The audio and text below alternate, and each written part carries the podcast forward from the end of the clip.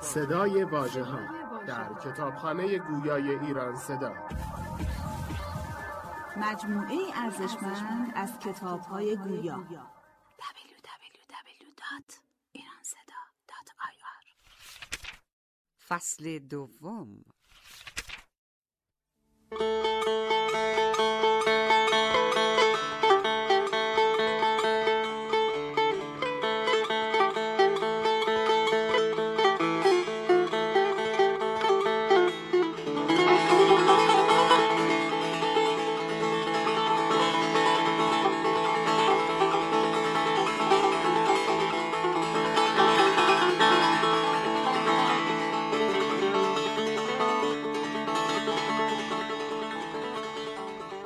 ملک هند به خلیفه بغداد تحفه ها فرستاد.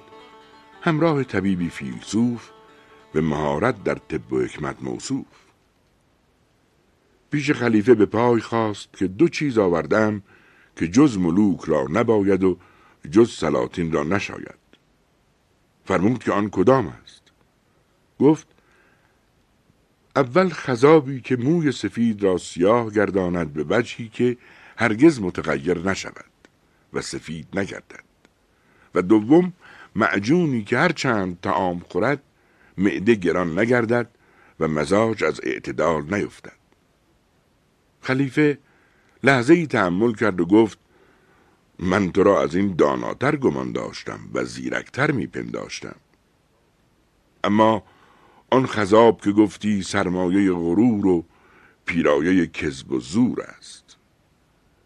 سیاهی مو ظلمت و سفیدی آن نور است. زهی نادان کسی که در آن کوشد که نور را به ظلمت پوشد. ابلهی کو می کند موی سفید قدسیا از پی پیری جوانی را همه دارد امید. پیش دانایان که در بند شکار دولتند کی بود زاغ سیه را رونق باز سپید؟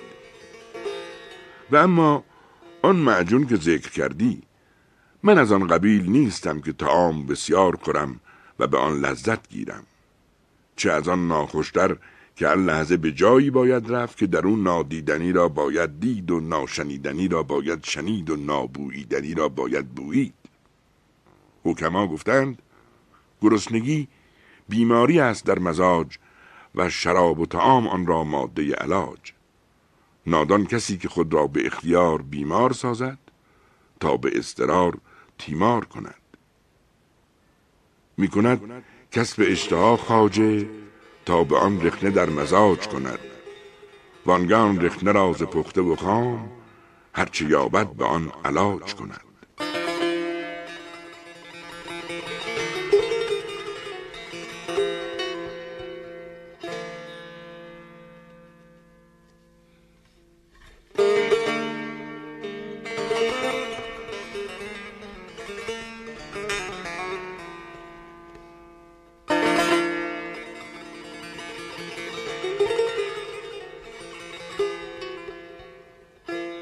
در مجلس کسرا سه تن از حکما جمع آمدند.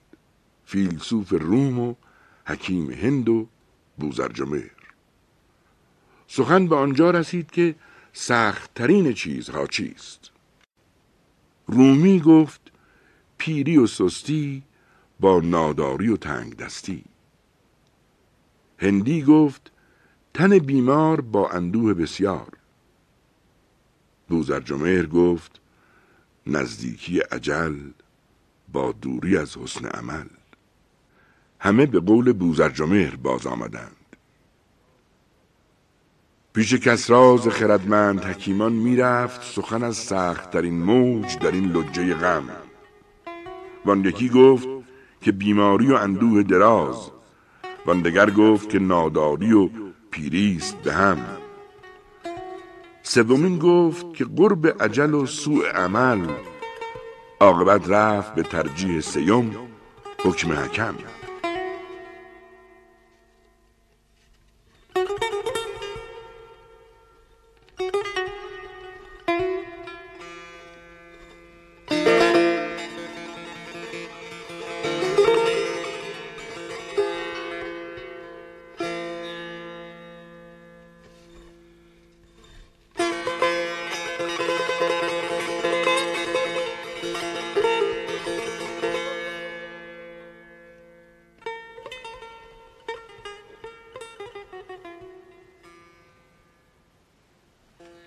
حکیمی را پرسیدند که آدمیزاد کی به خوردن شتابد.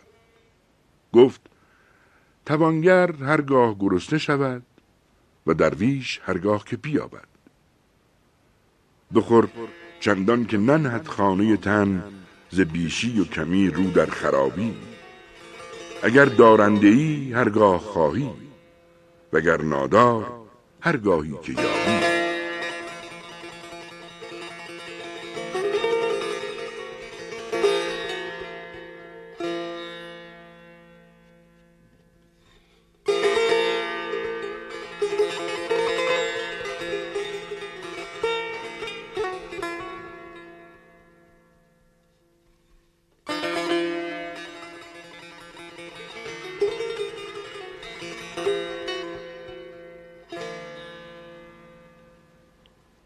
چون میزبان بر کنار خان نشیند و خود را در میان بیند تعمه از جگر خودخوری به که از نان او و شربت از خون خدا شامی به که از خان او. هر که گوید خان و نان من بکش پای خیش از خان و دست از نان او. تره که از بوستان خودخوری خوشتر است از بره بریان او. پنج چیز است که به هر کس دادند زمام زندگانی خوش در دست او نهادند. اول صحت بدن. دوم ایمنی. سیوم وسعت رزق. چهارم رفیق شفیق. پنجم فراغت. هر کرا از این محروم کردند در زندگانی خوش به روی وی برآوردند. به پنج می‌رسد اسباب زندگانی خوش به اتفاق حکیمان شهره در آفاق. فراغ و ایمنی و صحت و کفاف معاش رفیق خوب سیر همدم نکو اخلاق.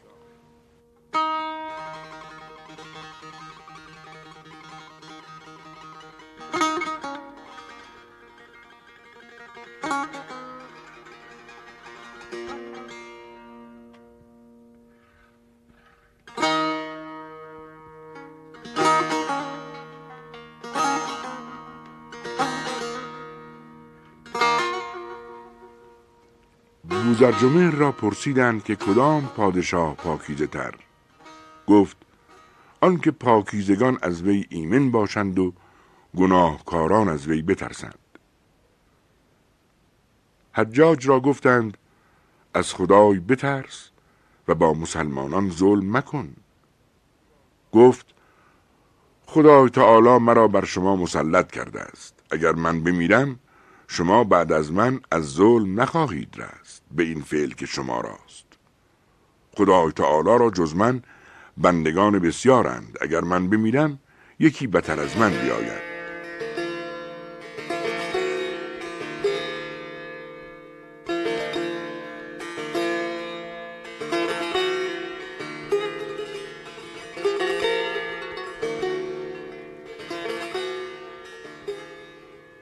پادشاهی از حکیمی طلب نصیحت کرد.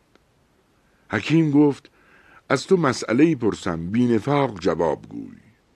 زر را دوستتر میداری یا خسم را؟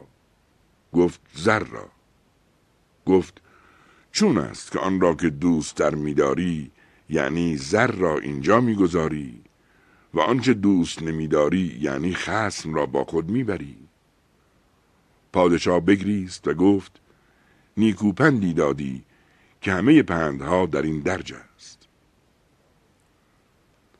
هزار گونه خصومت کنی به خلق جهان ز بس که در هوس سیم آرزوی زری.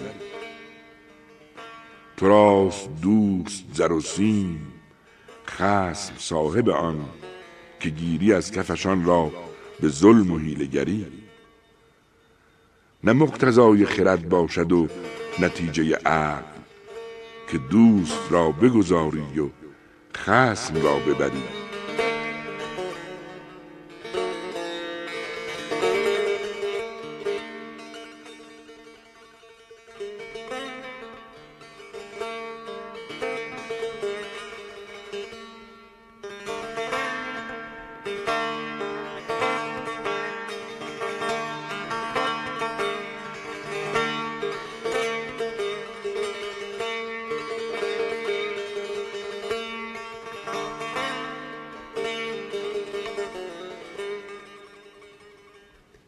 اسکندر یکی از کارداران را از عملی شریف عزل کرد و عملی خصیص به وی داد.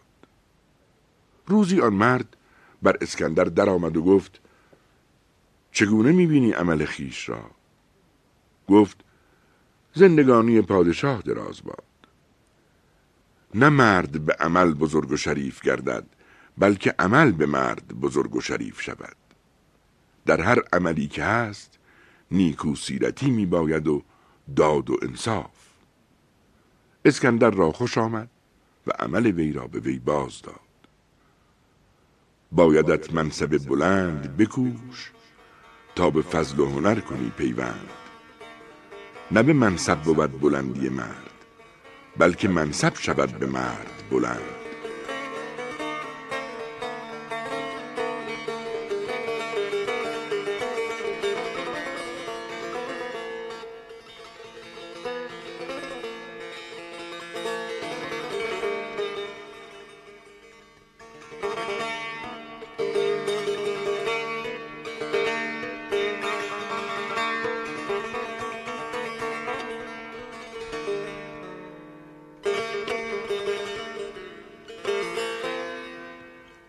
حکیمان گفتند که همچنان که به عدل جهان آبادان گردد به جور ویران شود. عدل از ناحیت خیش به هزار فرسنگ روشنایی بخشد و جور از جای خود به هزار فرسنگ تاریکی دهد. به عدل کوش که چون صبح آن طلوع کند فروغ آن برود تا هزار فرسنگی. ظلام ظلم چو ظاهر شود برارد پر جهان ز تیرگی و تلخ عیشی و تنگی.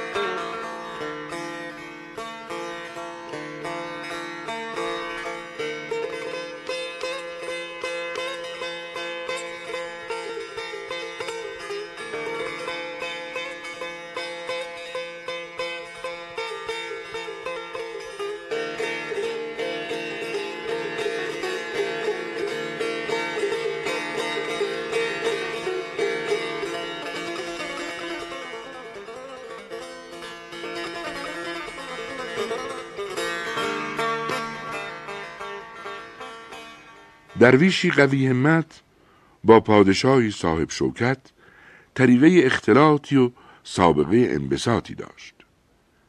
روزی از وی نسبت به خودگرانی تفرس کرد. هرچند تجسس نمود جز کسرت تردد و بسیاری آمد شد آن را سببی نیافت. دامن از اختلاط او درچید و بساط انبساط او در نوردید روزی آن پادشاه را با وی در ممری اتفاق ملاقات افتاد. زبان به مقالات بگشاد که ای درویش موجب چیست که از ما ببریدی و قدم از آمد شد ما در کشیدی گفت موجب آن که دانستم که از سبب ناآمدن سوال به که از جهت آمدن اظهار ملال. به درویش گفتان توانگر چرا؟ به پیشم پس از دیرها آمدی. به گفتا چرا نامدی پیش من؟ بسی خوشتر است از چرا آمدی.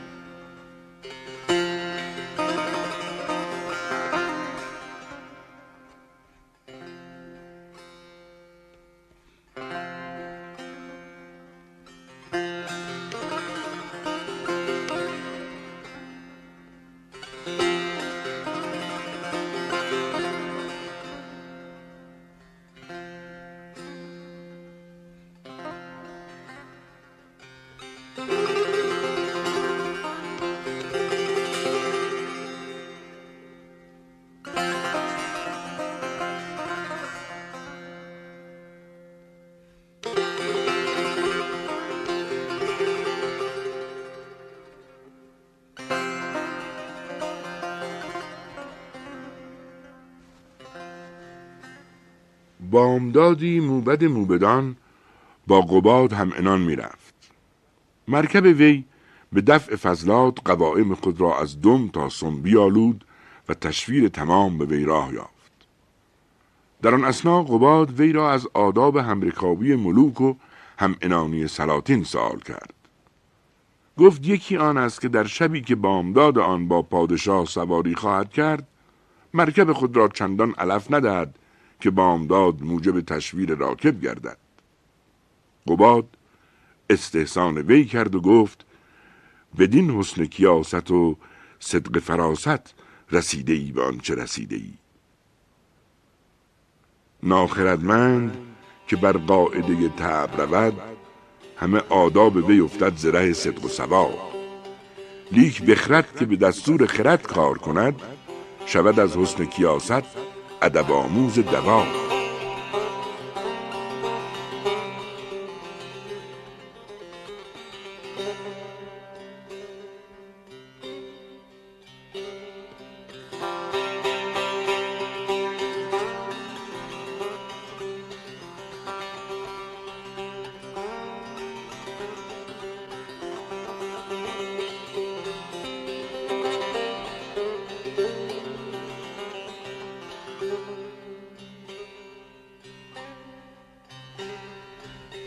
خلیفه غلامی داشت که ترتیب آب تهارت به عده وی بود. در هر چند روز آفتابه یا سطلی گم می‌شد. یک روز خلیفه با وی گفت کاش آن آفتابه و سطلی که از ما می‌بری هم به ما فروشی. گفت همچنان کنم. این سطل حاضر را بخر. فرمود که به چند میفروشی؟ گفت به دو دینار. پس گفت این سطل از تو در امان شد. گفت آری. سیم بر زر خریده تنگ مگیر تا بدان نفس آن بیار آمد تن به اطلاف مال از او درده تا به اطلاف جان نینجامد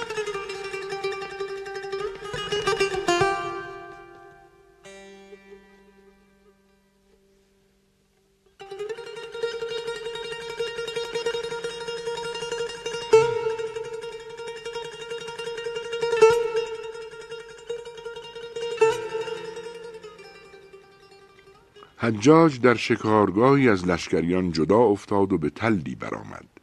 دید که اعرابی نشسته و از خرقه خود جنبندگان میچیند و شتران گرد او میچرند. چون شتران حجاج را بدیدند برمیدند. اعرابی سر بالا کرد خشمناک و گفت کیست که از این بیابان با جامعه های درخشان برآمد که لعنت خدای بر وی باد؟ حجاج هیچ نگفت و پیش آمد که السلام علیکم یا عربی در جواب گفت لا علیک السلام. از وی آب طلبید. گفت فرود آی و به ذلت و خاری آب بخور که والله من رفیق و نوکر کسی نیستم. حجاج فرود آمد و آب خورد و پس گفت ای عربی بهترین مردمان کیست؟ گفت رسول خدای صلی الله علیه و آله و سلم. باز گفت چه می‌گویی در حق امیرالمؤمنین علی ابن ابی طالب؟ گفت از کرم و بزرگواری نام وی در دهان نمی گنجد پس گفت چه می‌گویی در حق عبدالملک ابن مروان؟ هیچ نگفت. گفت جواب من بگو ای عربی گفت بد مردی است. پرسید که چرا؟ گفت خطایی از وی در وجود آمده است که از مشرق تا مغرب از آن پر برآمده. پرسید که آن کدام است؟ گفت آن که این فاسق فاجر یعنی حجاج را بر مسلمانان گماشته است. حجاج هیچ نگفت. ناگاه مرغی بپرید و آوازی کرد. اعرابی روی به حجاج کرد و گفت تو چه کسی ای مرد؟ گفت این چه سوال است که می‌کنی؟ گفت این مرغ مرا خبر داد که لشکری می‌رسد که سردار ایشان تویی. در این سخن بود که لشکریان وی رسیدند و بر وی سلام گفتند. اعرابی چون آن را بدید رنگ او متغیر شد. حجاج فرمود تا وی را همراه ببرند.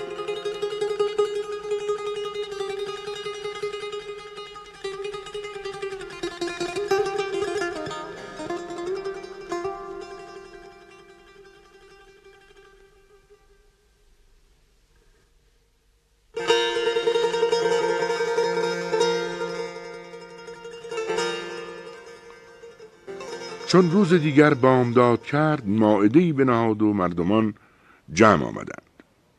اعرابی را آواز دادند. چون درآمد گفت السلام علیک ایها الامیر. حجاج گفت من چنان نمی‌گویم که تو گفتی و علیک السلام. پس گفت تعام می‌خوری؟ گفت تعام توست اگر اجازت دهی می‌خورم. گفت اجازت دادم. عربی پیش نشست و دست دراز کرد و گفت بسم الله. انشاءالله که آنچه بعد از تعام آید خیر باشد. حجاج بخندید و گفت هیچ می‌دانید که دیروز از این بر من چه گذشت؟ عربی گفت سری که دیروز میان من و تو گذشته است امروز در افشای آن مکوش. بعد از آن حجاج گفت ای عربی یکی از دو کار اختیار کن. یا پیش من باش که تو را از خواص خود گردانم یا تو را پیش عبدالملک مروان فرستم و به آنچه او را گفته ای اخبار کنم تا هرچه خواهد آن کند. عربی گفت صورت دیگر هم می‌تواند بود. پرسید آن کدام است؟ گفت آن که مرا بگذاری که سلامت به بلاد خود باز روم و دیگر نه تو مرا بینی و نه من تو را. حجاج بخندید و فرمود تا وی را به بلاد خیش فرستاد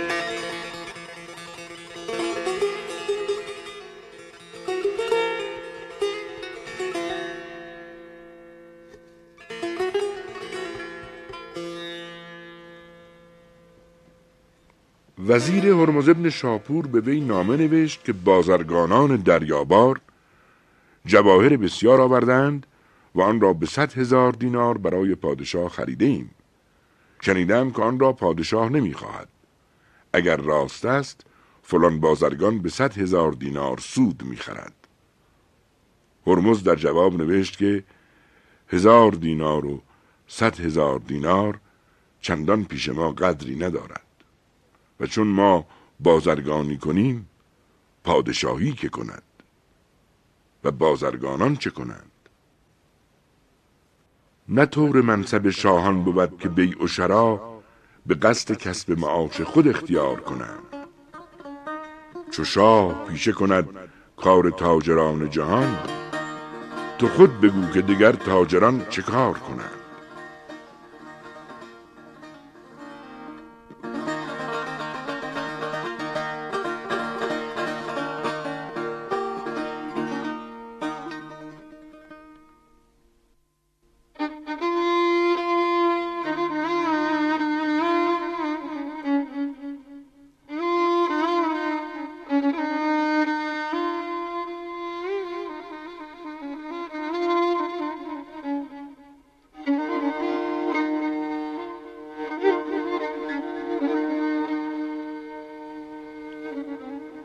کودکی از بنی هاشم با یکی از ارباب مکارم بیادبی کرد. شکایت به امش بردند خواست تا وی را ادب کند. گفت ای ام من کردم آنچه کردم و عقل من با من نبود. تو بکن آنچه می‌کنی و عقل تو با توست. گر صفیهی به حکم نفس و هوا نه به وفق خرد کند کاری بر تو نفس و هوا چو غالب نیست. جز به راه خرد مرو باری.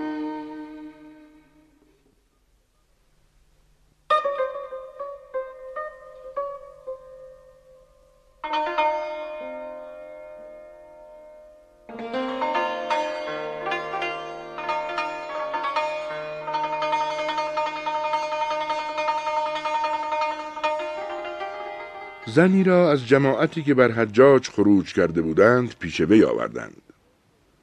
حجاج با وی سخن می گفت و وی سر در پیش انداخته بود و نظر بر زمین دوخته. نه جواب وی می‌داد و نه نظر به وی می کرد. یکی از حاضران با وی گفت امیر سخن می‌گوید و تو از وی اعراض می‌کنی؟ گفت من از خدای تعالی شرم میدارم. به مردی نظر کنم که خدای تعالی به وی نظر نمی کند روی ظالم مبین که بر رویت آن ز دوزخ دریست بگشاده. سوی او تا گشاده شد ز خدای نظر رحمتی نیفتاده.